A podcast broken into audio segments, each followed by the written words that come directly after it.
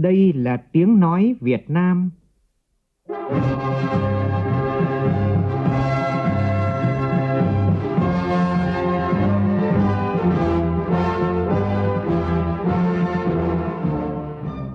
là tiếng nói Việt Nam,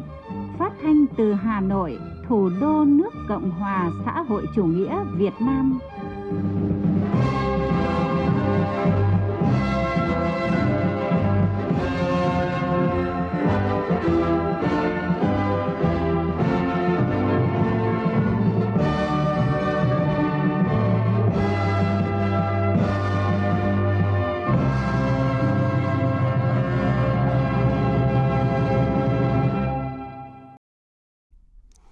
Kính chào quý vị và các bạn. Mời quý vị và các bạn nghe chương trình Thời sự trưa của Đài Tiếng Nói Việt Nam với những nội dung chính sau đây.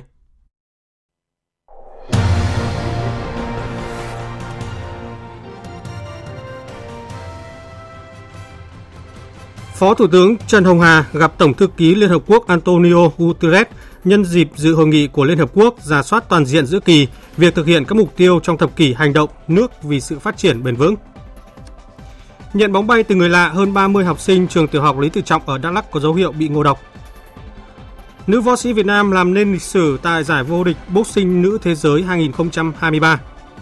Trong phần tin thế giới, Hội nghị cấp cao nguyên thủ các nước Liên minh châu Âu hôm nay diễn ra tại Bruxelles, Bỉ, thảo luận các giải pháp nâng cao năng lực cạnh tranh cho EU cũng như ứng phó xung đột tại Ukraine. Quốc hội Thụy Điển chính thức thông qua dự luật cho phép nước này gia nhập tổ chức Hiệp ước Bắc Đại Tây Dương NATO. Ngân hàng dự trữ Liên bang Mỹ tăng 0,25 điểm phần trăm lãi suất, mức tăng thấp hơn dự kiến nhằm ổn định tâm lý nhà đầu tư và thị trường.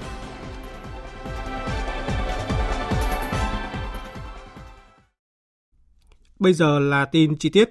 Thưa quý vị và các bạn, sáng nay tại Hà Nội, Hiệp hội Doanh nghiệp nhỏ và vừa Việt Nam tổ chức Đại hội đại biểu toàn quốc lần thứ tư, nhiệm kỳ 2023-2028. Bí thư Trung ương Đảng, Phó Thủ tướng Lê Minh Khái tới dự và phát biểu chỉ đạo tại đại hội. Tổng Bí thư Nguyễn Phú Trọng, Chủ tịch nước Võ Văn Thưởng, Thủ tướng Phạm Minh Chính và Chủ tịch Quốc hội Vương Đình Huệ gửi lãng hoa chúc mừng. Phóng viên Văn Hiếu đưa tin. Với gần 64.000 hội viên, nhiệm kỳ qua, Hiệp hội đã tiếp tục thực hiện tốt vai trò, chức năng và sự hoạt động hiệu quả của Ban chấp hành nhiệm kỳ 2018-2023. Hiệp hội đã phát triển mạnh cả về quy mô, loại hình, số lượng, chất lượng và hiệu quả hoạt động. Phó Thủ tướng Lê Minh Khái nhấn mạnh, doanh nghiệp có ý nghĩa đặc biệt quan trọng là trung tâm, là chủ thể của hoạt động sản xuất kinh doanh, là nhân tố đóng góp quan trọng vào sự phát triển và thịnh vượng của nền kinh tế. Đại hội lần thứ 11, 12, 13 của Đảng đã xác định doanh nghiệp là lực lượng chủ lực, là động lực quan trọng góp phần tích cực trong phát triển kinh tế xã hội. Đánh giá cao hiệp hội đã thẳng thắn nhìn nhận những tồn tại hạn chế trong hoạt động của hiệp hội ở nhiệm kỳ qua. Phó Thủ tướng Lê Minh Khái nêu rõ, thấu hiểu chia sẻ với những khó khăn, thách thức, chính phủ sẽ tiếp tục chỉ đạo nghiên cứu, hoàn thiện các chính sách, giải pháp để hỗ trợ, tiếp sức đội ngũ doanh nhân, cộng đồng doanh nghiệp phát triển, tạo môi trường đầu tư kinh doanh thuận lợi nhất cho cộng đồng doanh nghiệp nói chung, lực lượng doanh nghiệp nhỏ và vừa nói riêng phát triển mạnh mẽ, hiệu quả hơn nữa. Đề cập về nhiệm vụ trong thời gian tới, Phó Thủ tướng Lê Minh Khái đề nghị tiếp tục xây dựng và hoàn thiện thể chế, cơ chế chính sách phù hợp với bối cảnh tình hình mới, kiên quyết loại bỏ những quy định không còn phù hợp, tháo gỡ những điểm nghẽn có thể ảnh hưởng đến hoạt động phát triển của doanh nghiệp và doanh nhân. Đẩy mạnh triển khai có hiệu quả và thực chất luật hỗ trợ doanh nghiệp nhỏ và vừa, thúc đẩy ứng dụng mạnh mẽ khoa học công nghệ, xây dựng hệ sinh thái khởi nghiệp, đổi mới sáng tạo, tăng cường kết nối cung cầu lao động, đào tạo, bồi dưỡng nguồn nhân lực, nhất là nguồn lực chất lượng cao, đẩy mạnh chuyển đổi số quốc gia, khơi dậy nội lực, khuyến khích mạnh mẽ sự phát triển của cộng đồng doanh nghiệp tư nhân trong nước, đặc biệt là trong lĩnh vực công nghiệp chế tạo, công nghệ cao, công nghiệp công nghệ thông tin, hình thành các cái chuỗi cung ứng và chuỗi giá trị trong nước và quốc tế. Nhân dịp dự hội nghị của Liên Hợp Quốc ra soát toàn diện giữa kỳ việc thực hiện các mục tiêu trong thập kỷ hành động nước vì sự phát triển bền vững giai đoạn 2018-2022, Phó Thủ tướng Trần Hồng Hà có các cuộc gặp với nhà vua Hà Lan Georg Ferdinand, Tổng thư ký Liên Hợp Quốc Antonio Guterres. Gặp nhà vua Hà Lan, Phó Thủ tướng Trần Hồng Hà đánh giá cao sáng kiến và nỗ lực của nhà vua trong việc tổ chức và đồng chủ trì hội nghị có ý nghĩa quan trọng này, 46 năm kể từ hội nghị đầu tiên của Liên Hợp Quốc về nước năm 1977. Phó Thủ tướng mong muốn Hoàng gia và cá nhân nhà vua tiếp tục ủng hộ đẩy mạnh toàn diện quan hệ hai nước, trong đó có hỗ trợ tài chính, chuyển giao công nghệ cho Việt Nam trong các lĩnh vực chuyển đổi xanh, năng lượng tái tạo, quản lý tài nguyên nước và ứng phó biến đổi khí hậu. Nhà vua Hà Lan bày tỏ sẵn sàng hỗ trợ Việt Nam trong tiến trình chuyển đổi xanh, trong đó có quản lý sử dụng tài nguyên nước hiệu quả – Tại cuộc gặp Tổng thư ký Liên Hợp Quốc Antonio Guterres, Phó Thủ tướng Trần Hồng Hà cho biết Việt Nam mong muốn tiếp tục nhận được sự hỗ trợ của Liên Hợp Quốc về tư vấn kỹ thuật, chuyên môn, nguồn lực tài chính và công nghệ nhằm thực hiện các mục tiêu phát triển bền vững, ứng phó với biến đổi khí hậu và đảm bảo an ninh nguồn nước. Phó Thủ tướng cũng đề nghị Liên Hợp Quốc hỗ trợ các nước lưu vực sông Mekong trong bảo đảm sử dụng và quản lý bền vững nguồn nước, nâng cao khả năng ứng phó với biến đổi khí hậu. Tổng thư ký Liên Hợp Quốc Guterres khẳng định Việt Nam là hình mẫu điển hình và đối tác tin cậy của Liên Hợp Quốc. Những tiến bộ cam kết mạnh mẽ của Việt Nam trong ứng phó với biến đổi khí hậu hoàn toàn có thể nhân rộng để các quốc gia khác học tập, đồng thời khẳng định Liên Hợp Quốc sẽ tiếp tục tích cực thúc đẩy cải tổ các thể chế kinh tế tài chính quốc tế, bảo đảm tốt hơn lợi ích của các nước đang phát triển. Trước đó, tại phiên khai mạc hội nghị của Liên Hợp Quốc ra soát toàn diện giữa kỳ việc thực hiện các mục tiêu trong thập kỷ hành động nước vì sự phát triển bền vững giai đoạn 2018-2022, Tổng thư ký Liên Hợp Quốc Antonio Guterres kêu gọi tăng cường đầu tư xây dựng hạ tầng, bảo đảm nguồn nước, vệ sinh, xử lý nước, tăng cường năng lực dự báo nhu cầu nước và cảnh báo thiên tai liên quan đến nước, đặc biệt là hỗ trợ các nước đang phát triển trong nỗ lực này. Sáng nay gần 100 sinh viên giỏi xuất sắc từ các trường đại học, học viện trên địa bàn thành phố Hồ Chí Minh đã tham gia chương trình Lãnh đạo thành phố Hồ Chí Minh gặp gỡ sinh viên tiêu biểu chủ đề Khát vọng sinh viên thành phố Bắc Dự đội, buổi đối thoại có ông Phan Văn Mãi, Phó Bí thư Thường trực Thành ủy, Chủ tịch Ủy ban nhân dân thành phố Hồ Chí Minh cùng lãnh đạo Thành ủy, Mặt trận Tổ quốc, Thành đoàn thành phố Hồ Chí Minh và đại diện các sở ban ngành của thành phố Hồ Chí Minh. Chương trình đã mời đến những trí thức mở đường cho y tế, cho kinh tế thành phố Hồ Chí Minh, chia sẻ về những dấn thân công hiến của một thế hệ để truyền cảm hứng đến trí thức trẻ để các bạn có thể tham khảo và vận dụng khi cần thiết lắng nghe chia sẻ của hai trí thức thế hệ trước, Chủ tịch Ủy ban nhân dân thành phố Hồ Chí Minh Phan Văn Mãi cho hay bản thân ông cũng có những thu hoạch có ích và cho rằng những chia sẻ của hai thầy là hành trang để các bạn trẻ đi tiếp có nhiều ý hay, nhiều bài học để mỗi người có thể áp dụng. Ông Phan Văn Mãi khẳng định các thầy dạy phải biết xấu hổ nghĩa là phải có lòng tự tôn dân tộc, phải làm gì có ích cho dân cho nước, là người được giao nhiệm vụ lãnh đạo thành phố. Ông hứa sẽ tiếp nối tấm gương của các thầy để hành động như vậy. Đồng thời ông cũng đề nghị thành phố nên khởi động chương trình sáng kiến sinh viên, huy động trí tuệ sáng tạo của người trẻ, tạo không gian khôn khổ để ý tưởng của người trẻ được phát huy, có sự kết nối với các thế hệ cùng phát triển. Ngoài ra ông cũng đề xuất xây dựng đề án tín dụng sinh viên để sinh viên có hoàn cảnh khó khăn được tiếp cận để vay một khoản chi phí học tập. 100 cán bộ đoàn xuất sắc toàn quốc đã được nhận giải thưởng Lý Tự Trọng năm 2023 tại chương trình kỷ niệm và trao giải diễn ra vào tối qua. Tin của phóng viên Phương Thoa. 100 cán bộ đoàn tiêu biểu nhận giải thưởng Lý Tự Trọng là những cán bộ đoàn cấp cơ sở có thành tích xuất sắc trong học tập, lao động, trong công tác đoàn và phong trào thanh thiếu nhi. Trong đó 49 cán bộ đoàn thuộc khu vực địa bàn dân cư, 17 đại biểu thuộc khu vực trường học, 10 đại biểu thuộc khu vực hành chính sự nghiệp, 15 đại biểu thuộc khu vực lực lượng vũ trang và 9 đại biểu thuộc khu vực doanh nghiệp. Chị Lô Thị Đài Trang, Bí thư đoàn xã Yên Hòa, huyện Tương Dương, tỉnh Nghệ An chia sẻ về mô hình phát huy các giá trị truyền thống phát triển du lịch tại địa phương. Em đã vận động đoàn viên thanh niên xây dựng được à, 7 công trình thanh niên cấp xã để phát triển du lịch ừ, địa phương, ví dụ như là các đường hoa thanh niên này, đường điện thắp sáng này. Đặc biệt là bản thân em đã tham mưu và thành lập được câu lạc bộ hướng dẫn và phục vụ du lịch gồm có 20 đồng chí đoàn viên thanh niên để có thể à, phục vụ các đoàn du lịch đến tham mưu tổ chức các hoạt động nó phù hợp vừa xây dựng nông thôn mới ở địa phương vừa phát huy được các giá trị văn hóa truyền thống phát triển du lịch. Biểu dương các cán bộ đoàn đạt giải thưởng Lý Tự Trọng, Chủ tịch Ủy ban Trung ương Mặt trận Tổ quốc Việt Nam Đỗ Văn Chiến nhấn mạnh các cán bộ đoàn cần tiếp tục phấn đấu trong học tập, công tác, truyền cảm hứng cho các cán bộ đoàn trên toàn quốc, đồng thời đề nghị các cấp bộ đoàn cần tập trung triển khai nhiều hơn nữa để thực hiện có hiệu quả các nhiệm vụ đột phá mà Đại hội đoàn toàn quốc lần thứ 12 đã xác định về xây dựng đội ngũ cán bộ đoàn, về đẩy mạnh triển khai chương trình thanh niên khởi nghiệp và nâng cao năng lực số cho đoàn viên thanh niên, xác định rõ đoàn viên thanh niên phải tiên phong chủ động phát huy thế mạnh của mình để tham gia chương trình chuyển đổi số quốc gia đến năm 2025, định hướng đến năm 2030. Sáng nay, Ủy ban Nhân dân thành phố Hà Nội tổ chức hội nghị công bố kết quả chỉ số cải cách hành chính năm 2022 đối với các sở ngành, cơ quan trong đương, tương đương và các quận huyện, thị xã. Tin của phóng viên Đài Tiếng Nói Việt Nam. Theo đánh giá của Hội đồng thẩm định chỉ số cải cách hành chính thành phố Hà Nội, năm 2022, chỉ số cải cách hành chính của cả hai khối, sở ngành và quận huyện đều có sự cải thiện rõ rệt. Ở khối sở ngành, kết quả trung bình năm 2022 là 85,73%. Đứng đầu là Sở Lao động Thương binh và Xã hội, tiếp đến là Sở Nội vụ, Sở Tài chính. Ở khối quận huyện, kết quả trung bình là 92,75%, với các vị trí theo thứ tự là quận Hoàn Kiếm, Nam Từ Liêm, Long Biên, Tây Hồ. Thành phố Hà Nội là một trong những địa phương đi đầu triển khai thành lập, vận hành chính thức hệ thống quản lý văn bản điều hành thành phố. Đây được xem là bước đột phá trong chỉ đạo điều hành trên môi trường mạng, tạo sự tập trung chỉ đạo xuyên suốt, liên tục từ thành phố đến tận cơ sở xã phường, đồng thời xây dựng kênh thông tin, tiếp nhận xử lý kịp thời các kiến nghị của người dân và doanh nghiệp qua ứng dụng Zalo. Ông Mai Xuân Trường, Phó Giám đốc Sở Nội vụ Hà Nội cho biết. Kết quả phân tích cho thấy có hai nội dung cải cách thủ tục hành chính và thực hiện cơ chế một cửa một cửa liên thông và nội dung tác động cải cách hành chính đến phát triển kinh tế xã hội của thành phố có kết quả giảm ở cả hai khối sở và khối huyện. Còn một số cơ quan đơn vị thực hiện chưa tốt nội dung về công khai thủ tục hành chính và kết quả giải quyết thủ tục hành chính. Đáng chú ý là có nội dung liên quan đến hồ sơ chậm muộn và thư xin lỗi chưa được thực hiện triệt để. Sáng nay tại Hà Nội, Tổng Liên đoàn Lao động Việt Nam phối hợp cùng Bộ Văn hóa Thể thao và Du lịch tổ chức hội thảo khoa học xây dựng và lan tỏa văn hóa doanh nghiệp góp phần xây dựng giai cấp công nhân hiện đại lớn mạnh. Hội thảo là hoạt động thiết thực cụ thể của các cấp công đoàn chào mừng kỷ niệm 80 năm ra đời đề cương văn hóa về Việt Nam. Phản ánh của phóng viên Bích Ngọc. Tại hội thảo, các đại biểu tập trung thảo luận các nội dung sự cần thiết xây dựng văn hóa doanh nghiệp, văn hóa công nhân,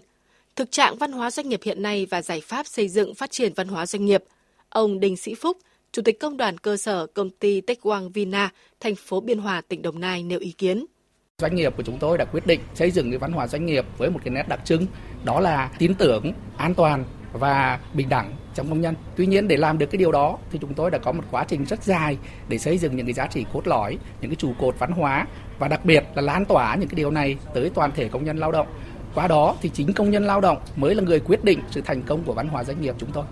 Việc xây dựng văn hóa doanh nghiệp mang lại mối quan hệ hài hòa giữa doanh nghiệp và người lao động, tạo dựng môi trường làm việc văn minh lịch sự, tuân thủ nghiêm các quy định pháp luật và từ đó, công nhân lao động yên tâm làm việc, sáng tạo và cống hiến. Theo xu hướng hiện tại, các doanh nghiệp có số lượng lớn người lao động đến từ nhiều tỉnh thành phố và quốc gia khác nhau. Việc xây dựng văn hóa doanh nghiệp phù hợp cũng đảm bảo tính kết nối, không phân biệt tuổi tác, giới tính hay văn hóa. Phó Chủ tịch Tổng Liên đoàn Lao động Việt Nam Ngọ Duy Hiểu nhìn nhận. Chúng tôi cho rằng là có cái mối quan hệ rất mật thiết giữa việc xây dựng và lan tỏa các giá trị văn hóa đối với người lao động. Nếu một doanh nghiệp mà xây dựng được một cái môi trường văn hóa tốt thì nó chính là xây dựng được một cái môi trường để người lao động làm việc, rồi cống hiến, rồi sáng tạo, rồi nỗ lực. Ờ, và khi cái văn hóa tốt thì cũng đồng thời truyền được cái cảm hứng, tạo được cái động lực để người lao động làm việc ờ, với năng suất cao, chất lượng tốt. Và khi xây dựng được văn hóa doanh nghiệp tốt cũng chính là nâng cao cái tính tuân thủ pháp luật của doanh nghiệp. Và khi đó doanh nghiệp sẽ đảm bảo được các cái quyền và lợi ích của người lao động, sẽ thiết lập được cái quan hệ lao động hài hòa giữa các bên. Sáng nay, Ủy ban Nhân dân tỉnh Đồng Nai tổ chức hội nghị đối thoại giữa lãnh đạo với nông dân tỉnh.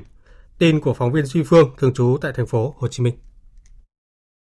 Ông Võ Văn Phi, Phó Chủ tịch Ủy ban Nhân dân tỉnh Đồng Nai cho biết, năm 2022, ngành nông nghiệp của tỉnh vẫn tăng trưởng 3,8%, cao hơn bình quân chung cả nước là 3,3%. Thu nhập bình quân đầu người của nông dân đạt 64,7 triệu đồng một năm. Đến nay, tỉnh có 199 hợp tác xã sản xuất nông nghiệp, có 96 trên 120 xã đạt chuẩn nông thôn mới nâng cao. Tuy nhiên, ông Phi chỉ ra khó khăn của ngành nông nghiệp là giá nguyên liệu đầu vào đã tăng cao, khiến cho lợi nhuận giảm.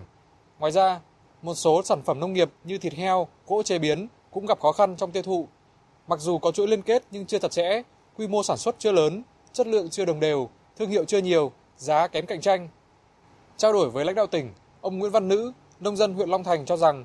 lâu nay người nông dân gặp phải tình trạng được mùa mất giá, được giá mất mùa Nguyên nhân là do chưa áp dụng khoa học công nghệ nhiều vào trong sản xuất. Ông Nữ đề nghị lãnh đạo tỉnh có giải pháp hỗ trợ nông dân chuyển đổi công nghệ. Ông Lê Văn Quyết, Giám đốc Hợp tác xã Nông nghiệp Công nghệ cao Long Thành Phát kiến nghị những diện tích đất có quy hoạch treo trên địa bàn tỉnh cần được giả soát lại. Những khu vực nào khả thi thì cho tiếp tục, còn khu vực không triển khai được thì nên đưa ra khỏi quy hoạch. Đối với việc sản xuất nông nghiệp gặp tình trạng tiêu thụ khó khăn, ông Quyết đề xuất phải có một cái quỹ đất đủ lớn là gọi là cánh đồng mẫu lớn đó, để đưa khoa học công nghệ vào để đẩy năng suất lên thì mới giảm được giá thành thì lúc mới cạnh tranh được. Để tháo gỡ những vướng mắc phát sinh trong quá trình thực hiện quyết toán thuế năm 2022, đồng thời thực hiện giải đáp những vướng mắc thường gặp của người nộp thuế, hôm nay Tổng cục Thuế tổ chức buổi livestream hỗ trợ về thuế thu nhập cá nhân cho người dân. Trước đó thì đơn vị này cũng đã tổ chức hội nghị trực tuyến hỗ trợ quyết toán thuế thu nhập doanh nghiệp cho các doanh nghiệp. Phóng viên Phạm Mạnh đưa tin. Theo Tổng cục Thuế, đây là hình thức hỗ trợ hiệu quả phù hợp với xu hướng chuyển đổi, cung cấp dịch vụ số, có sức lan tỏa rộng rãi, nhanh chóng tiếp cận người nộp thuế, mà lại tiết kiệm được chi phí. Bà Nguyễn Thị Thu Hà, vụ trưởng vụ tuyên truyền Tổng cục Thuế cho biết, ngành thuế sử dụng nhiều kênh hỗ trợ người nộp thuế để quyết toán thuế của năm 2022. Tại Tổng cục Thuế thì chúng tôi tổ chức các nội dung mà mang tính phổ biến, áp dụng chung cho người nộp thuế ở nhiều địa phương khác nhau để có một quy tắc thống nhất khi thực hiện khai quyết toán thuế. Bởi vì doanh nghiệp của chúng ta số lượng rất lớn, hơn 800.000 doanh nghiệp và hoạt động thì đa dạng cho nên là họ vẫn có cái nhu cầu hỏi và chúng tôi đã tổ chức thực hiện trực tuyến tiếp nhận những vướng mắc của họ cũng như là thống nhất với các đơn vị chuyên môn ở trong tổng thuế để ra cái câu trả lời phù hợp với quy định pháp luật và sau đó thì chúng tôi đăng tải để cho người nộp thuế khác cũng có thể tra cứu tham vấn để áp dụng với trường hợp tương tự. Hải quan Trung Quốc vừa công bố danh sách cập nhật các địa điểm đủ điều kiện nhập khẩu lương thực theo quy định của nước này. Đáng chú ý thì cửa khẩu Đông Hưng, cầu Bắc Luân 2 phía Việt Nam là cửa khẩu móng cái của tỉnh Quảng Ninh, chính thức được Tổng cục Hải quan Trung Quốc nghiệm thu và trở thành địa điểm đủ điều kiện nhập khẩu lương thực. Cửa khẩu Đông Hưng cùng cửa khẩu hữu nghị quan phía Việt Nam là cửa khẩu hữu nghị tỉnh Lạng Sơn trở thành hai cửa khẩu đường bộ được phép nhập khẩu lương thực của Quảng Tây Trung Quốc. Địa điểm giám sát nhập khẩu lương thực được chỉ định tại khu vực cửa khẩu Đông Hưng gồm nơi kiểm hóa chuyên dụng đối với lương thực nhập khẩu, phòng kỹ thuật giám sát, quản lý của hải quan, kho lấy mẫu chuyên dụng và khu xử lý kiểm dịch với 4 điểm kiểm hóa khép kín, kho chuyên dụng có diện tích 400 m2. Năng lực giám sát quản lý đối với lương thực nhập khẩu qua khu vực này đạt tối đa là 200.000 tấn một năm. Sau khi đưa vào hoạt động, cửa khẩu Đông Hưng phía Việt Nam là cầu Bắc Luân 2, cửa khẩu Móng Cái tỉnh Quảng Ninh sẽ trở thành một trong những cửa khẩu nhập khẩu lương thực từ các nước ASEAN. Bộ Nông nghiệp và Phát triển Nông thôn vừa có văn bản gửi Sở Nông nghiệp và Phát triển Nông thôn các tỉnh, thành phố trực thuộc Trung ương, Ban Quản lý An toàn Thực phẩm tỉnh Bắc Ninh, Đà Nẵng, Thành phố Hồ Chí Minh về quản lý đối với doanh nghiệp xuất khẩu nông sản sang Trung Quốc. Vừa qua, Bộ Nông nghiệp Phát triển Nông thôn nhận được thông báo của Cục An toàn Thực phẩm xuất nhập khẩu Tổng cục Hải quan Trung Quốc yêu cầu kiểm tra theo hình thức trực tuyến 5 doanh nghiệp chế biến nước ép trái cây đông lạnh có lô hàng vi phạm quy định an toàn thực phẩm trong số 12 doanh nghiệp phía Trung Quốc đưa ra. Qua giả soát 12 doanh nghiệp cho thấy một số doanh nghiệp có thông tin đăng ký với phía Trung Quốc không chính xác như chỉ có hoạt động thương mại, không có hoạt động sản xuất, có lô hàng bị cảnh báo vi phạm về an toàn thực phẩm. Bộ Nông nghiệp Phát triển Nông thôn đề nghị các địa phương giám sát, kiểm tra, thanh tra chặt chẽ đối với các doanh nghiệp trong việc tuân thủ và duy trì đầy đủ các quy định về đảm bảo an toàn thực phẩm của Việt Nam và Trung Quốc, kịp thời phát hiện xử lý nghiêm các vi phạm về an toàn thực phẩm theo quy định hiện hành. Thưa quý vị và các bạn, là ngân hàng thương mại duy nhất nhà nước nắm giữ 100% vốn điều lệ gắn với sứ mệnh Tam Đông. 35 năm qua, Ngân hàng Nông nghiệp và Phát triển Nông thôn Agribank khẳng định vai trò chủ lực trên thị trường tài chính, nhất là nông nghiệp nông thôn, trụ đỡ của nền kinh tế đất nước. 35 năm qua, hàng chục triệu nông dân, hàng triệu lượt doanh nghiệp được tiếp cận nguồn vốn, mở rộng sản xuất kinh doanh, làm giàu cho gia đình và đóng góp thay đổi bộ mặt của nông thôn, hướng tới nền sản xuất nông nghiệp hiện đại. Phóng sự của phóng viên Thành Trường. Ngồi trong căn biệt thự 2 tầng rộng 300 mét vuông trị giá cả chục tỷ đồng, ông Đào Xuân Hải, xã Hướng Đạo, huyện Tam Dương, tỉnh Vĩnh Phúc tươi cười cho biết, toàn bộ cơ ngơi này là từ chăn nuôi gà mà ra. Trang trại ông có tổng hơn 200.000 con gà, doanh thu 5 tỷ đồng mỗi tháng. Thế nhưng, kinh doanh không phải lúc nào cũng thuận lợi, có lúc tưởng chừng như phá sản. Trong cái giai đoạn mà Covid, không ai muốn làm ông chủ, đứng không yên, ngồi không yên. Tổng cái trang trại của tôi lúc bây giờ khoảng độ 17 vạn gà bố mẹ. Khi nở ra không bán được, thì tổng của tôi là gần 40 tỷ tiền gà nằm trong chuồng. Khi đó, ông Hải quyết định chuyển toàn bộ số gà giống không bán được sang nuôi gà thịt nhằm cầm cự thêm vài tháng vãn dịch. Thế nhưng, khó khăn lớn nhất lúc đó là vốn, vì chuyển từ nuôi hàng trăm nghìn gà giống sang gà thịt thì cần lượng vốn kha khá để mua thức ăn, duy trì đàn. Và ông đã có lời giải khi Agribank hỗ trợ. Thế trong lúc bây giờ rất là căng vấn đề vốn, đề nghị ngân hàng cho vay thêm 3 tỷ, lúc đó gần Tết, duyệt cho vay luôn 3 tỷ thì lúc đó tôi tự tin thêm là mình giữ trang trại. Thế là từ đó thì tôi qua được cái sóng gió đấy. Còn với ông Bùi Quang Hiệu ở xã Tiên Kiên, huyện Lâm Thao, tỉnh Phú Thọ, chủ trang trại 3.000 lợn thịt và 2 vạn gà với doanh thu 3 tỷ đồng mỗi năm, nhớ như in ngày bị dịch tả lợn châu Phi cách đây vài năm, lợn chết hàng loạt, cơ sở đứng bên bờ vực phá sản. Lúc đó, nếu không có ngân hàng cho vay thì ông không có ngày hôm nay. Theo ông, hành động cho vay kịp thời đó không chỉ là hoạt động tín dụng thông thường mà đó là hành động của sự nghĩa tình, sự gắn bó với người nông dân của cán bộ Agribank. Trước kia là nhà mình chỉ có 100 lái thôi. Sau là cái nguồn vốn này thì mình lên được 300 lái. May là đồng hành cùng Agribank huyện Lâm Thao cũng tạo điều kiện cho gia đình gói hỗ trợ Covid. Đến giờ vốn này nó cũng ổn định. Đây chỉ là hai trong hàng chục triệu hộ nông dân nhờ dám nghĩ, dám làm và nhờ ngân hàng mà vươn lên thành tỷ phú. Từ những ngư dân vươn khơi bám biển, nông dân nuôi trồng hải sản thu nhập tiền tỷ ở huyện đảo Tiền Tiêu Lý Sơn, tỉnh Quảng Ngãi, cho tới những nông dân, ông chủ hợp tác xã, doanh nghiệp ở vùng đồng bằng hay vùng trung du, miền núi. Tôi vay đây là thời tí ngân hàng là Ariban Cái ngân hàng Aribank là với những ngân hàng khác là lãi suất nó nhẹ hơn bên nuôi trồng này cần nhất là cái vốn cái vốn đầu tư ban đầu lớn vốn thì cũng phải nhờ vào vốn của ngân hàng cho mình. Được sự quan tâm của ngân hàng Agribank cái tiêu chí thu nhập thì đã đảm bảo rồi là trên 40 triệu trên một đầu người cũng từ cái nguồn vốn này thì, thì nhân dân mới thu nhập được nó mới tăng được lên thế thì mới đảm bảo cái tiêu chí này. Và xây dựng hạ tầng cũng từ cái này thì nhân dân mới có tiền để xây nhà và ủng hộ cho xã ví dụ như xây dựng nhà văn hóa nếu không có nguồn vốn của ngân hàng Agribank thì hiện nay đến giờ phút này bộ mặt của Tam Quan không được như thế này. Gắn với sứ mệnh Tam Nông ngay từ những ngày đầu thành lập, 35 năm qua, Agribank đã giải ngân hàng triệu tỷ đồng cho hàng chục triệu khách hàng ở khắp mọi miền Tổ quốc. Theo bà Nguyễn Thị Phượng, Phó Tổng Giám đốc Agribank, nguồn tín dụng xanh của ngân hàng không chỉ giúp hàng chục triệu nông dân đổi đời, các làng quê thêm chủ phú, mà còn góp phần tạo ra thị trường hàng hóa trong nông nghiệp với nhiều sản phẩm mũi nhọn có kim ngạch xuất khẩu hàng chục tỷ đô la, có thương hiệu trên thị trường thế giới. Agribank xác định là sự phát triển của Agribank thì gắn với sự phát triển của nền nông nghiệp Việt Nam. Trong những năm vừa qua, Agribank đã xây dựng những chính sách rất là mạnh để hỗ trợ cho sản xuất nông nghiệp. Trong thời gian tới, vẫn dành những nguồn vốn ưu tiên với tỷ lệ khoảng 65 đến 70% dư nợ tín dụng để cấp cho địa bàn nông nghiệp nông thôn à, tiếp tục đồng hành với những mô hình sản xuất mới à, hướng tới cái mô hình sản xuất ứng dụng công nghệ gắn với các cái chuỗi liên kết đồng thời à, đồng hành với bộ nông nghiệp thực hiện thành công có hiệu quả những cái đề án của bộ nông nghiệp thực hiện theo nghị quyết mới của bộ chính trị của ban chấp hành trung ương đối với nông nghiệp, nông thôn và nông dân. Thời sự VOV nhanh, tin cậy, hấp dẫn. Mời quý vị và các bạn nghe tiếp chương trình Thời sự trưa của Đài Tiếng Nói Việt Nam. Văn phòng Chính phủ vừa có thông báo kết luận của Phó Thủ tướng Chính phủ Trần Hồng Hà tại cuộc họp về xây dựng khung khổ pháp lý liên quan đến năng lượng tái tạo và dự thảo cơ chế thí điểm mua bán điện trực tiếp. Phó Thủ tướng Trần Hồng Hà yêu cầu Bộ Công Thương khẩn trương nghiên cứu hoàn thiện hồ sơ, đề nghị xây dựng luật năng lượng tái tạo theo nhiệm vụ chính phủ giao và theo trình tự thủ tục quy định của luật ban hành văn bản quy phạm pháp luật, báo cáo Thủ tướng Chính phủ trong tháng 8 của năm nay. Bộ Công Thương khẩn trương nghiên cứu toàn diện kinh nghiệm quốc tế trong khu vực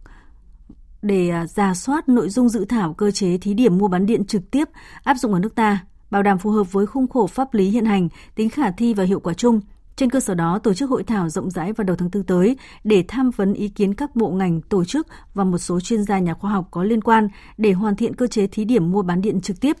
Bộ Công, Bộ Công Thương khẩn trương giả soát xử lý theo thẩm quyền các vấn đề liên quan đến xử lý chuyển tiếp đối với các dự án điện gió, điện mặt trời đã hoàn thành đầu tư, xây dựng, song chưa được vận hành cụ thể, hướng dẫn và tăng cường công tác kiểm tra giám sát để đẩy nhanh tiến độ thực hiện đàm phán thỏa thuận về giá phát điện giữa các bên theo các quy định đã được Bộ Công Thương ban hành. Báo cáo Thủ tướng Chính phủ về việc này trước ngày 31 tháng 3 này, ra soát các quy định hiện hành về hoạt động điện lực và pháp luật có liên quan để xem xét hướng dẫn về việc huy động tạm thời phát điện các dự án chuyển tiếp đã hoàn thành đầu tư xây dựng, đáp ứng yêu cầu kỹ thuật vận hành trong thời gian các bên mua bán điện thực hiện đàm phán thỏa thuận giá phát điện theo các quy định của Bộ Công Thương. Bệnh viện Hữu nghị Việt Đức vừa thực hiện thành công ca lấy ghép đa tạng từ người cho chết não thứ 100, đánh dấu một bước tiến mới của bệnh viện nói riêng và của ngành y tế nói chung. Phóng viên Văn Hải thông tin. Ca ghép tạng đầu tiên từ người cho chết não được thực hiện tại Bệnh viện Hữu nghị Việt Đức năm 2010. Đến nay, đã có 100 người chết não hiến tạng tại bệnh viện này. Trường hợp thứ 100 đã hiến tim, gan, hai quả thận để ghép cho 4 người bị suy tạng. Đây cũng là trường hợp hiến được nhiều mô tạng nhất từ trước đến nay. Phó giáo sư tiến sĩ Nguyễn Quang Nghĩa, giám đốc trung tâm ghép mô tạng Bệnh viện Hữu nghị Việt Đức cho biết. Ca hiến 100 thì cách đây khoảng độ ờ, 3 tuần thì đây là một trường hợp bệnh nhân nam 32 tuổi, cũng ờ, chấn thương sọ não nặng và cái ờ, quy trình mà đánh giá chết não như hồi sức chết não thì cũng diễn ra một cách bình thường và sau đó thì bệnh nhân đã được tiến hành lấy và ghép đa tạng bao gồm có ghép tim, ghép gan và ghép hai thận thì cái tình hiện tại là bây giờ là các bệnh nhân thì trên trung tâm ghép tạng thì cũng rất là ổn định và đang chờ cái ngày để có thể ra viện được. Thường thì những bệnh nhân mà ghép chết não thì chúng tôi sẽ giữ người nhận à, khoảng độ từ 2 đến 3 tuần khi mà ổn định hẳn thì sẽ cho ra viện. Trong 13 năm qua, tiếp nhận 100 trường hợp chết não hiến tạng, Bệnh viện hiếu nghị Việt Đức trở thành nơi dẫn đầu cả nước về số ca ghép tạng từ người cho chết não. Đến nay, tại các bệnh viện còn lại trong cả nước cũng chỉ có gần 50 trường hợp chết não hiến tạng. Giáo sư tiến sĩ Trần Bình Giang, Giám đốc Bệnh viện Hữu nghị Việt Đức cho hay. Với 100 trường hợp này, chúng ta đã ghép được 50 ca ghép tim, 83 ca ghép gan, 157 ca ghép thận, 6 ca ghép phổi và rất nhiều các cái mô khác ví dụ như là van tim, mạch máu, gân sụn, màng tim, thần kinh, giác mạc đã được lấy, lưu trữ và sử dụng trong việc điều trị cứu người. Xin gửi cái lời tri ân một cách hết sức sâu sắc của những người bệnh đã được nhận tạng của các đội ngũ, các thầy thuốc, cán bộ và nhân viên y tế đã làm cái công tác hiến, ghép tạng xin gửi lời tri ân đến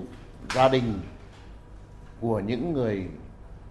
đã hiến tạng vì cuộc sống.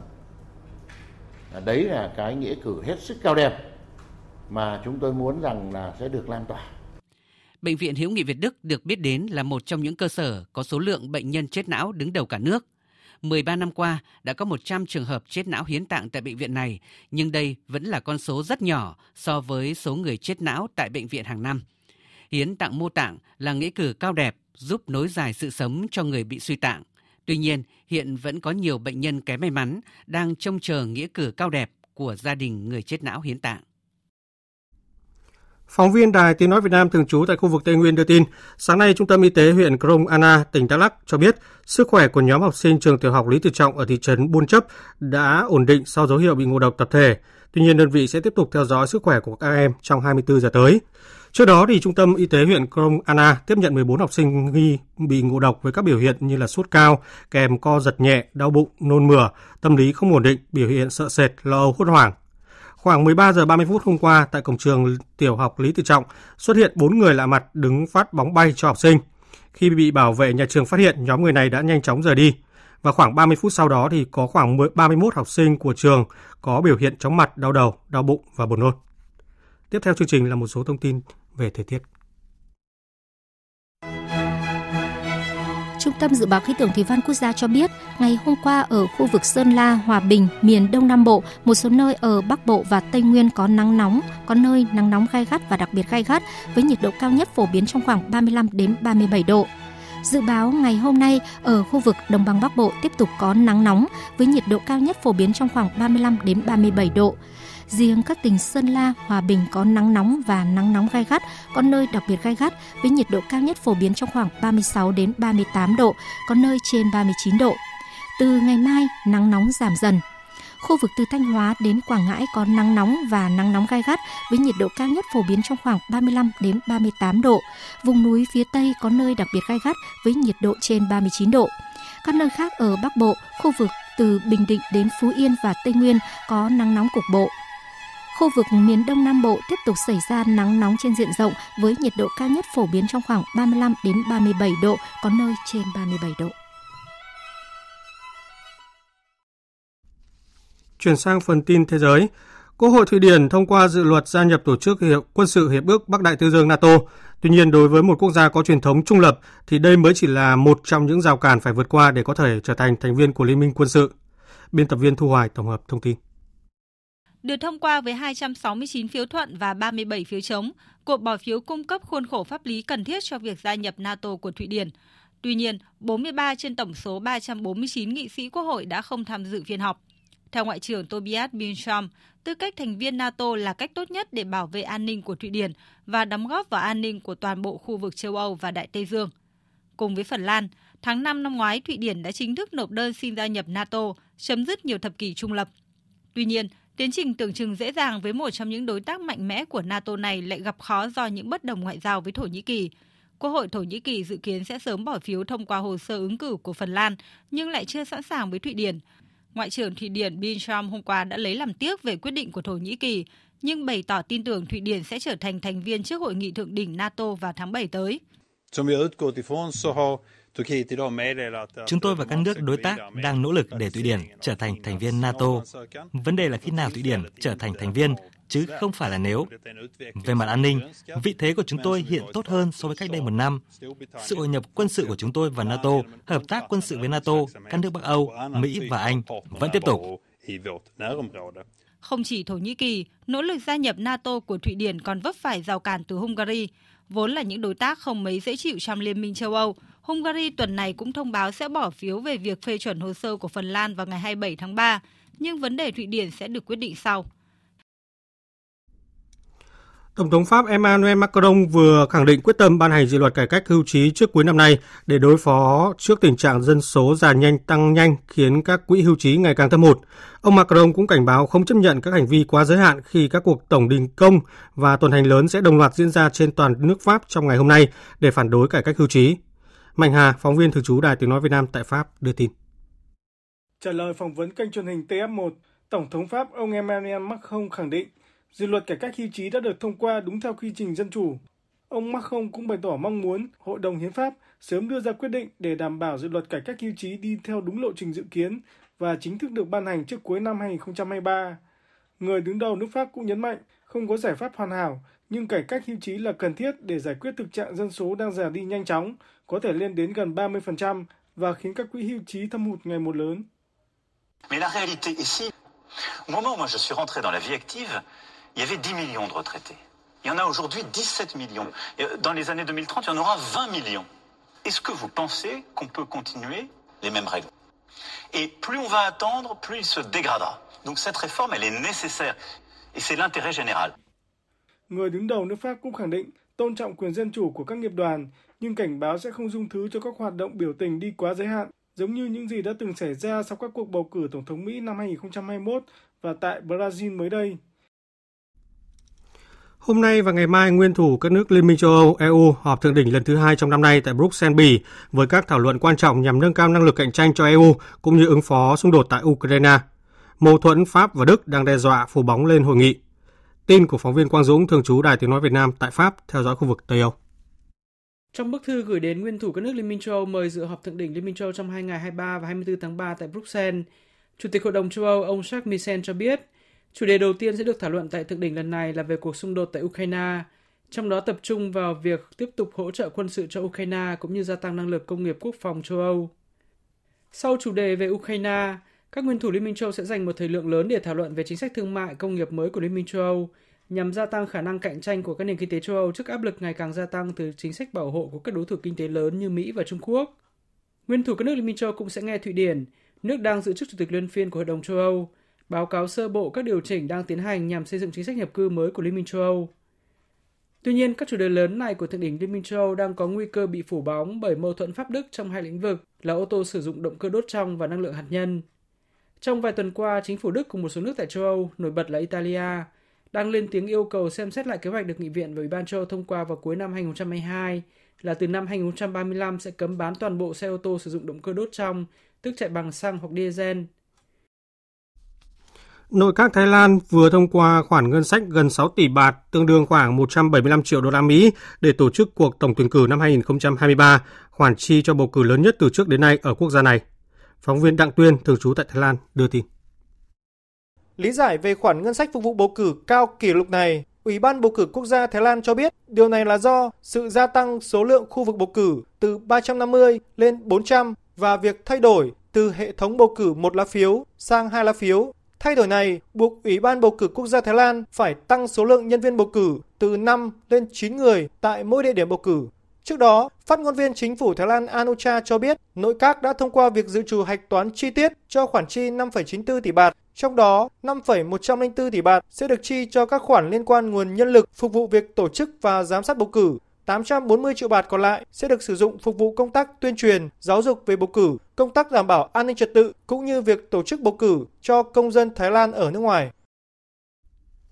Cục Dự trữ Liên bang Mỹ Fed vừa thông báo tăng lãi suất thêm 0,25 phần điểm phần trăm, song tiết lộ có thể sắp tạm dừng động thái tiếp tục tăng lãi suất giữa lúc phát sinh những bất ổn gần đây trên thị trường tài chính, đặc biệt sau sự sụp đổ của ngân hàng thung lũng Silicon và ngân hàng Signature.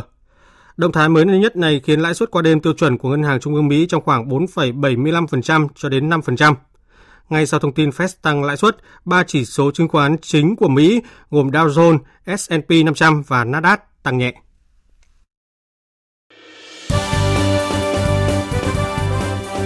Thời sự tiếng nói Việt Nam Thông tin nhanh Bình luận sâu Tương tác đa chiều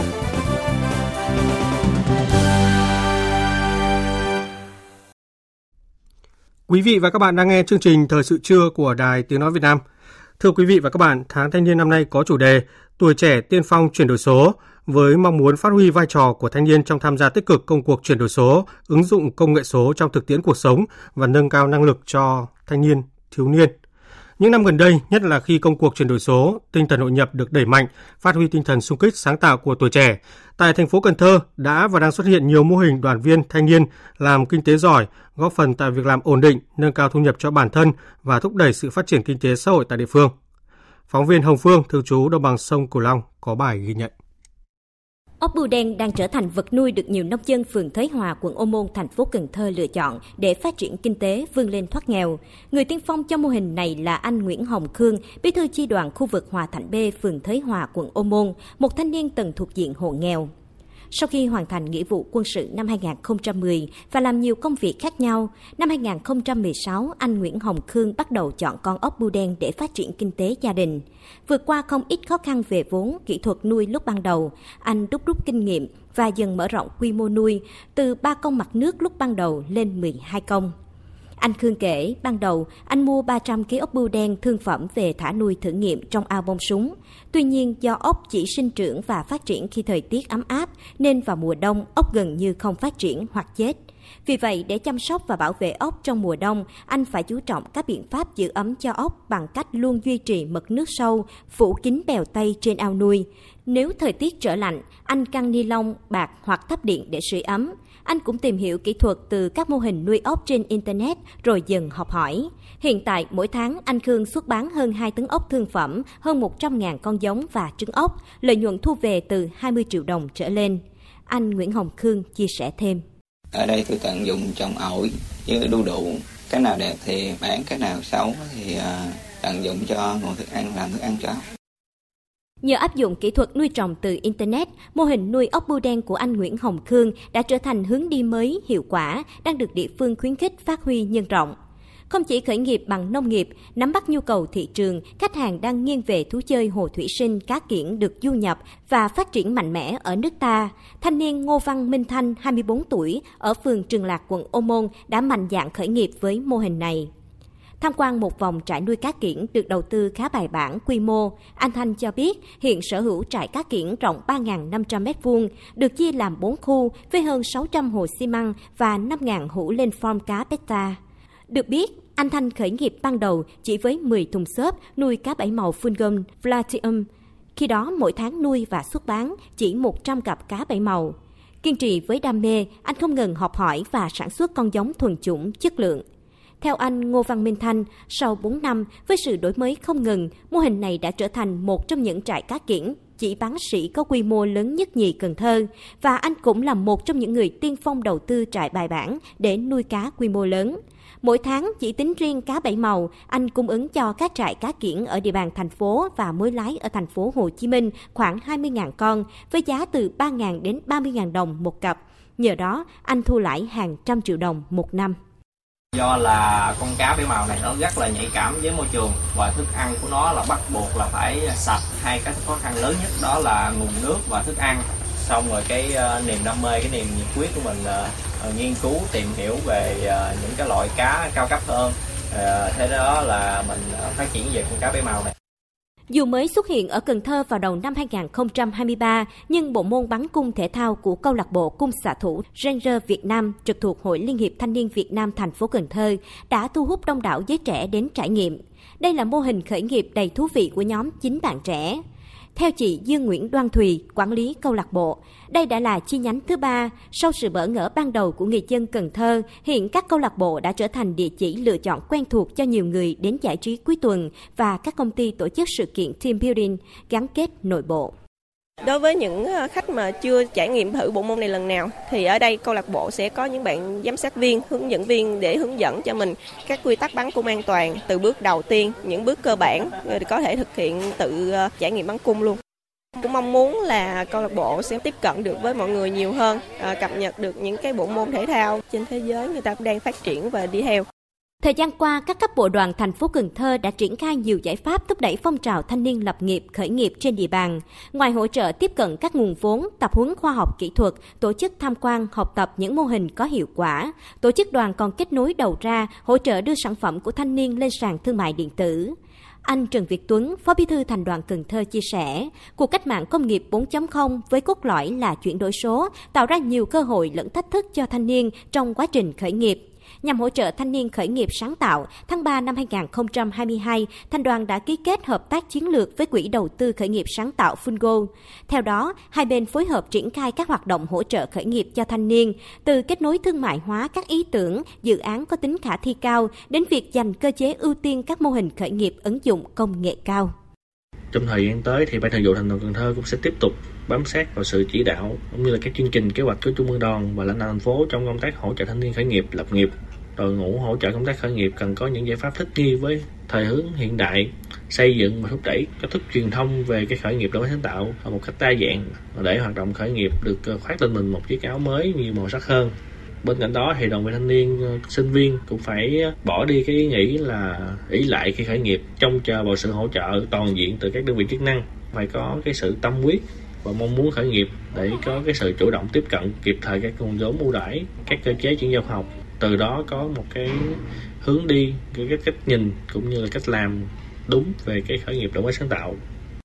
với nhiều cách làm thiết thực, các cấp bộ đoàn thành phố Cần Thơ đã khơi dậy tinh thần lao động, sức sáng tạo của tuổi trẻ, đồng thời với sự nắm bắt theo kịp xu thế của thế giới để vận dụng vào khai thác tài nguyên bản địa, sản phẩm mang tính đặc trưng, độc đáo, khác biệt của địa phương. Chắc rằng thời gian tới, thanh niên Cần Thơ sẽ cho ra đời nhiều mô hình khởi nghiệp hiện đại hơn nhằm đáp ứng thị trường thời 4.0. Tiếp theo chương trình thời sự trưa nay như thường lệ là trang tin đầu tư tài chính và bản tin thể thao. Trang tin đầu tư tài chính. Thưa quý vị và các bạn, mở cửa phiên giao dịch sáng nay, công ty vàng bạc đá quý Sài Gòn niêm yết giá vàng SJC mua vào ở mức 66 triệu 650 nghìn đồng một lượng và bán ra là 67 triệu 350 nghìn đồng một lượng, tăng 50 nghìn đồng một lượng chiều mua vào và giảm 150 nghìn đồng một lượng chiều bán ra so với phiên giao dịch hôm qua. Công ty vàng bạc đá quý Bảo Tín Minh Châu niêm yết giá vàng rồng Thăng Long mua vào ở mức 54 triệu 820 nghìn đồng một lượng và bán ra là 55 triệu 820 nghìn đồng một lượng. Trên thị trường ngoại tệ, tỷ giá giữa đồng Việt Nam và đô la Mỹ được Ngân hàng Nhà nước công bố áp dụng trong ngày hôm nay ở mức 23.617 đồng, đi ngang so với mức công bố hôm qua. Phó Thủ tướng Chính phủ Trần Hồng Hà vừa ký công điện của Thủ tướng Chính phủ về tổ chức lấy ý kiến nhân dân đối với dự thảo luật đất đai sửa đổi. Theo đó, Chính phủ yêu cầu Bộ Tài nguyên và Môi trường tập trung mọi nguồn lực để tổng hợp, tiếp thu, giải trình đầy đủ, toàn diện, khách quan tất cả ý kiến của nhân dân, bảo đảm chất lượng, hoàn thiện dự án luật trình Chính phủ trước ngày 1 tháng 4. Trong thời gian tới, việc lấy ý kiến nhân dân đóng góp cho dự thảo sẽ được tiếp tục thực hiện cho đến khi dự án luật được Quốc hội thông qua. Trên thị trường chứng khoán, phiên giao dịch sáng nay đón nhận tin Cục Dự trữ Liên bang Mỹ Fed tăng lãi suất, thị trường mở cửa lao dốc khá mạnh về sát ngưỡng 1.030 điểm, tương đương mất khoảng 10 điểm. Tuy nhiên, đà rơi đã được chặn lại ở ngưỡng này khi một số blue chip thu hẹp đà giảm, giúp VN Index mất điểm nhẹ sau hơn một giờ giao dịch. Kết thúc phiên giao dịch sáng nay, VN Index đạt 1.036 điểm, HNX Index đạt 201,68 điểm. Đầu tư tài chính biến cơ hội thành hiện thực. Đầu tư tài chính biến cơ hội thành hiện thực.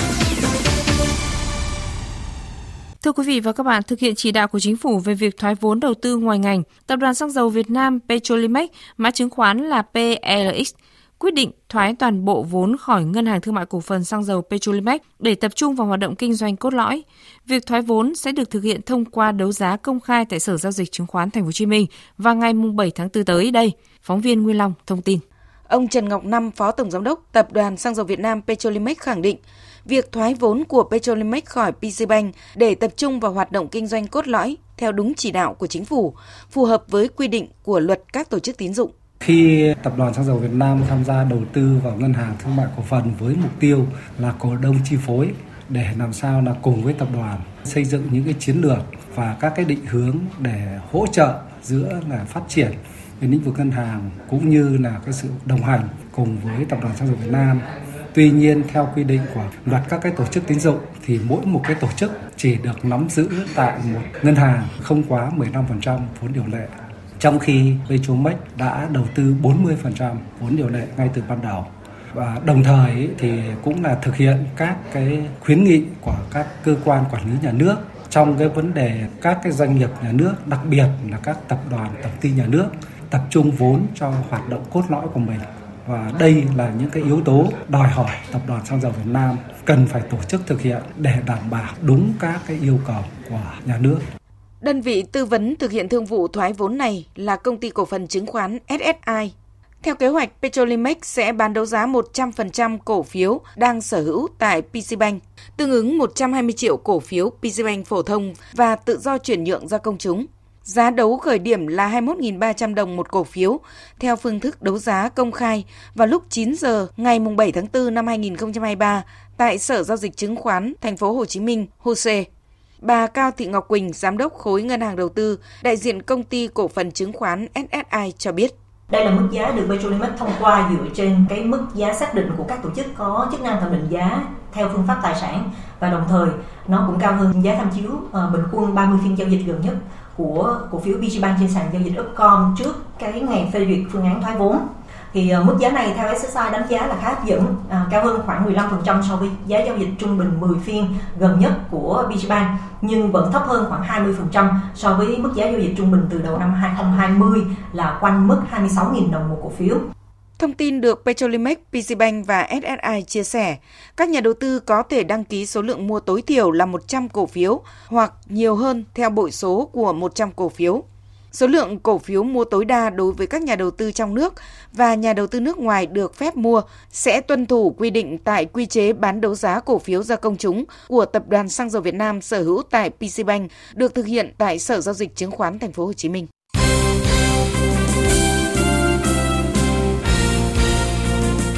Thưa quý vị và các bạn, dạng sáng nay, đội tuyển U23 Việt Nam phải nhận trận thua đầu tiên dưới thời huấn luyện viên Philippe Chuzier khi để U23 Iraq vượt qua với tỷ số 3-0 tại giải giao hữu U23 Doha Cup 2023. Huấn luyện viên Chuzier đánh giá ở trận đấu này, U23 Việt Nam khởi đầu không tệ trong khoảng 20 phút đầu trận, nhưng hàng thủ mắc một sai lầm trong tình huống dẫn đến thẻ đỏ trực tiếp, từ đó buộc ban huấn luyện phải đưa ra sự thay đổi điều chỉnh về đội hình nhân sự. Tỷ số là kết quả không mong muốn, nhưng U23 Việt Nam cần phải vươn lên từ những sai lầm để tiến bộ, tự tin bước tiếp ở các trận đấu sắp tới. The, the referee uh, use uh, the regulation uh, theo đánh giá chung của tôi thì trọng tài cũng đã không mắc sai lầm nào trong cả hai tình huống rút thẻ này. Dĩ nhiên là từ những chiếc thẻ đỏ này thì sau đây các cầu thủ cũng cần biết kiểm soát hành vi cũng như là tâm lý của mình tốt hơn trên sân thi đấu. Và rõ ràng như tôi nhắc lại, đó là giải đấu này và qua trận, cả trận đấu này nữa thì đó là một cơ hội rất là tốt để chúng ta học hỏi và rút ra những kinh nghiệm. Và đương nhiên, khi chúng ta có những bài học thì chúng ta sẽ phải trả giá. Và làm thế nào các cầu thủ phải tiếp tục tự tin bước tiếp đến trận đấu sắp tới. I prefer to retain the, the first 30 uh. Huấn luyện viên Philippe Chuzier còn chia sẻ, trong thời gian còn lại, nhất là hiệp 2 với 10 người trên sân, U23 Việt Nam phải cố gắng đạt được sự cân bằng giữa tấn công và phòng ngự. Đặc biệt trong khâu tấn công, triển khai kiểm soát bóng, các cầu thủ phần nào đáp ứng được yêu cầu của chiến lược gia người Pháp.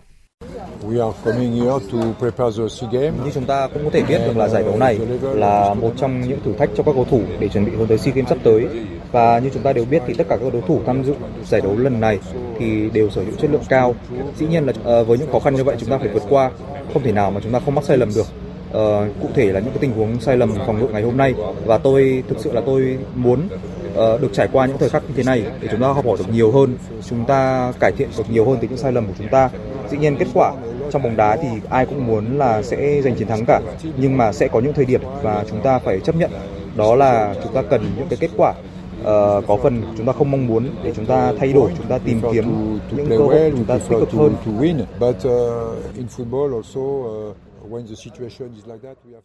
Chiều nay, vòng 2 giải Futsal HD Bank vô địch quốc gia 2023 sẽ khởi tranh, trong đó tâm điểm là cuộc đối đầu giữa Sahako và Thái Sơn Nam. Kết quả trận đấu này có ý nghĩa rất lớn trong cuộc đua vô địch của cả hai đội bởi họ được đánh giá là những ứng viên hàng đầu. Với Thái Sơn Nam, trận hòa không như ý trước Tân Hiệp Hưng cách đây ít ngày khiến họ càng khao khát có được chiến thắng ở cuộc so tài chiều nay để giữ được lợi thế trong chặng đua còn lại. Cầu thủ Phạm Đức Hòa chia sẻ. Với Thái Sơn Nam thì ờ, đều là phải giành chiến thắng để ờ, tạo nên áp lực cho đối thủ cũng như là mình ờ, vững bước trên cái con đường mà mình giành lại ngôi vị vô địch. Em nghĩ là tất cả trận đấu đều là rất quan trọng không riêng gì trận đấu sắp tới với Saco. Trong khi đó, chiến thắng 4-0 trước Cao Bằng giúp Sahako có phần thoải mái hơn khi bước vào trận đấu quan trọng chiều nay. Tuy nhiên, màn trình diễn của nhà đương kim vô địch ở trận mở màn vẫn chưa thực sự thuyết phục. Huấn luyện viên Nguyễn Tuấn Anh cho biết. Cái trận đấu đầu tiên của mùa giải nên nhiều lúc là cầu thủ gặp khó khăn về vấn đề tâm lý cũng như là thích nghi cái trận đấu đầu tiên. Nhưng mà tôi nghĩ là với cái sự kinh nghiệm của các bạn trải qua nhiều thì tôi nghĩ là trong cái trận đấu với Thái Nam thì các bạn sẽ có sự sự tập trung cao nhất để chuẩn bị cho trận ờ, bài chiến đó. Với lực lượng vượt trội, cả hai đội Saco và Thái Sơn Nam hứa hẹn sẽ đem đến cho khán giả một trận đấu hấp dẫn và kịch tính. Cuộc so tài này sẽ diễn ra vào lúc 17 giờ tại nhà thi đấu Lãnh Minh Thăng, thành phố Hồ Chí Minh. Tối nay, giải bóng truyền Cúp Hùng Vương 2023 khởi tranh tại nhà thi đấu Việt Trì, tỉnh Phú Thọ. Đây là giải thường niên trong hệ thống các giải đấu bóng truyền Việt Nam dành cho các câu lạc bộ có thành tích tốt nhất vòng 1 giải vô địch quốc gia. Đáng chú ý, trong số 4 đội bóng nam giành vé dự Cúp Hùng Vương, Biên phòng là cái tên ấn tượng nhất khi toàn thắng 4 trận ở vòng bảng. Đại tá Hoàng Văn Khương, trưởng đoàn thể dục thể thao biên phòng chia sẻ. Với ờ, bề dày suýt soát 65 rồi, biên phòng chưa giành được cúp Hùng Vương. Đây là một mục tiêu và một cái khát vọng chúng tôi rất cần vươn tới mà năm nay cũng là một cái cơ hội. Chúng tôi đã vào chung kết cúp Hùng Vương rất nhiều lần nhưng chưa giành được. Thì hy vọng rằng năm nay các cháu sẽ có cái sự thay đổi màu huy chương trong cúp Hùng Vương. Theo lịch thi đấu, Biên phòng sẽ gặp Đà Nẵng vào lúc 20 giờ 30 phút ngày 24 tháng 3. Cặp đấu còn lại ở nội dung nam sẽ là cuộc so tài của Sanet Khánh Hòa với Thể Công. Nữ võ sĩ Nguyễn Thị Tâm đang thể hiện phong độ ấn tượng khi giành chiến thắng thứ ba liên tiếp để ghi tên mình vào vòng bán kết giải vô địch boxing nữ thế giới diễn ra tại New Delhi, Ấn Độ. Ở cuộc so tài gần nhất, võ sĩ Việt Nam đã hạ hạt giống số 3 người Tây Ban Nha, Laura với tỷ số 5-0. Kết quả này Nguyễn Thị Tâm chắc chắn có được huy chương cùng phần thưởng trị giá hơn 600 triệu đồng. Đây sẽ là tấm huy chương thứ hai của boxing Việt Nam tại giải vô địch thế giới. Trước đó, Nguyễn Thị Hương từng giành được tấm huy chương đồng hạng 81 kg vào năm 2019. Dự báo thời tiết Phía Tây Bắc Bộ có mây, chiều nắng có nơi còn nắng nóng, riêng khu vực Sơn La và Hòa Bình có nắng nóng và nắng nóng gai gắt, có nơi đặc biệt gai gắt. Chiều tối và đêm có mưa rào và rông vài nơi, gió nhẹ. Trong mưa rông có khả năng xảy ra lốc, xét, mưa đá và gió giật mạnh, nhiệt độ từ 21 đến 34 độ, có nơi trên 35 độ. Phía Đông Bắc Bộ có mây, chiều nắng có nơi có nắng nóng, chiều tối và đêm có mưa rào và rông vài nơi, gió Đông Nam đến Nam cấp 2, cấp 3. Trong mưa rông có khả năng xảy ra lốc, xét, mưa đá và gió giật mạnh, nhiệt độ từ 22 đến 35 độ, có nơi trên 35 độ. Khu vực từ Thanh Hóa đến Thừa Thiên Huế có mây, chiều nắng nóng và nắng nóng gai gắt. Riêng vùng núi phía Tây có nơi đặc biệt gai gắt. Chiều tối và đêm có mưa rào và rông vài nơi, gió Tây Nam cấp 2, cấp 3. Trong mưa rông có khả năng xảy ra lốc, xét, mưa đá và gió giật mạnh. Nhiệt độ từ 23 đến 38 độ. Riêng vùng núi phía Tây có nơi trên 39 độ. Khu vực từ Đà Nẵng đến Bình Thuận có mây, chiều nắng, riêng phía Bắc có nắng nóng, chiều tối và đêm có mưa rào và rông vài nơi, gió nhẹ. Trong mưa rông có khả năng xảy ra lốc, xét, mưa đá và gió giật mạnh, nhiệt độ từ 24 đến 34 độ.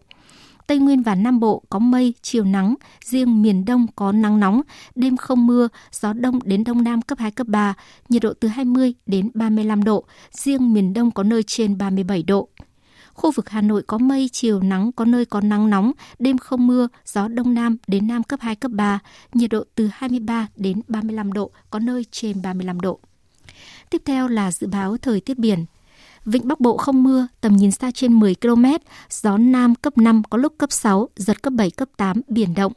vùng biển từ Quảng Trị đến Quảng Ngãi, vùng biển từ Bình Định đến Ninh Thuận, vùng biển từ Bình Thuận đến Cà Mau và từ Cà Mau đến Kiên Giang không mưa, tầm nhìn xa trên 10 km, gió Đông Nam đến Nam cấp 4, cấp 5. Khu vực Biển Đông không mưa, tầm nhìn xa trên 10 km, gió Nam đến Đông Nam cấp 3, cấp 4 khu vực quần đảo Hoàng Sa thuộc thành phố Đà Nẵng, Trường Sa tỉnh Khánh Hòa không mưa, tầm nhìn xa trên 10 km, gió Nam cấp 4, cấp 5. Vịnh Thái Lan không mưa, tầm nhìn xa trên 10 km, gió nhẹ. Trước khi kết thúc chương trình Thời sự trưa nay, chúng tôi tóm lược một số tin chính đã phát trong chương trình. Gần 100 sinh viên giỏi xuất sắc của các trường đại học, học viện trên địa bàn thành phố Hồ Chí Minh đã tham gia chương trình đối thoại với lãnh đạo qua chủ đề Khát vọng sinh viên thành phố mang tên Bác. Tham gia chương trình, nhiều đại biểu là những trí thức chia sẻ về những dấn thân công hiến của một thế hệ để truyền cảm hứng đến trí thức trẻ. Phát biểu tại buổi đối thoại, Chủ tịch Ủy ban nhân dân thành phố Hồ Chí Minh Phan Văn Mãi đề nghị thành phố nên khởi động chương trình sáng kiến sinh viên, huy động trí tuệ sáng tạo của người trẻ, tạo không gian khuôn khổ để ý tưởng của người trẻ được phát huy, có sự kết nối với các thế hệ để cùng phát triển. Bệnh viện Hữu nghị Việt Đức vừa thực hiện thành công ca lấy ghép đa tạng từ người cho chết não thứ 100, đánh dấu một bước tiến mới của bệnh viện nói riêng và ngành y tế nói chung. Trong 13 năm qua, bệnh viện tiếp nhận 100 trường hợp chết não hiến tạng. Bệnh viện Hữu nghị đã trở thành nơi dẫn đầu cả nước về số ca ghép tạng từ người cho chết não. Hôm nay và ngày mai, nguyên thủ các nước Liên minh châu Âu EU nhóm họp tại Bruxelles Bỉ với các thảo luận quan trọng nhằm nâng cao năng lực cạnh tranh cho EU cũng như ứng phó với xung đột tại Ukraine. Tuy nhiên, các chủ đề lớn của thượng đỉnh EU đang có nguy cơ bị phủ bóng bởi mâu thuẫn giữa Pháp và Đức trong hai lĩnh vực là ô tô sử dụng động cơ đốt trong và năng lượng hạt nhân. Thông tin vừa rồi cũng đã kết thúc chương trình Thời sự trưa của Đài Tiếng Nói Việt Nam. Chương trình hôm nay do các biên tập viên Duy Quyền, Minh Châu, Thu Hòa, Nguyễn Hằng tổ chức biên soạn và thực hiện, cùng sự tham gia của kỹ thuật viên Hồng Vân. Chịu trách nhiệm nội dung Hoàng Trung Dũng. Cảm ơn quý vị đã quan tâm lắng nghe. Kính chào và hẹn gặp lại.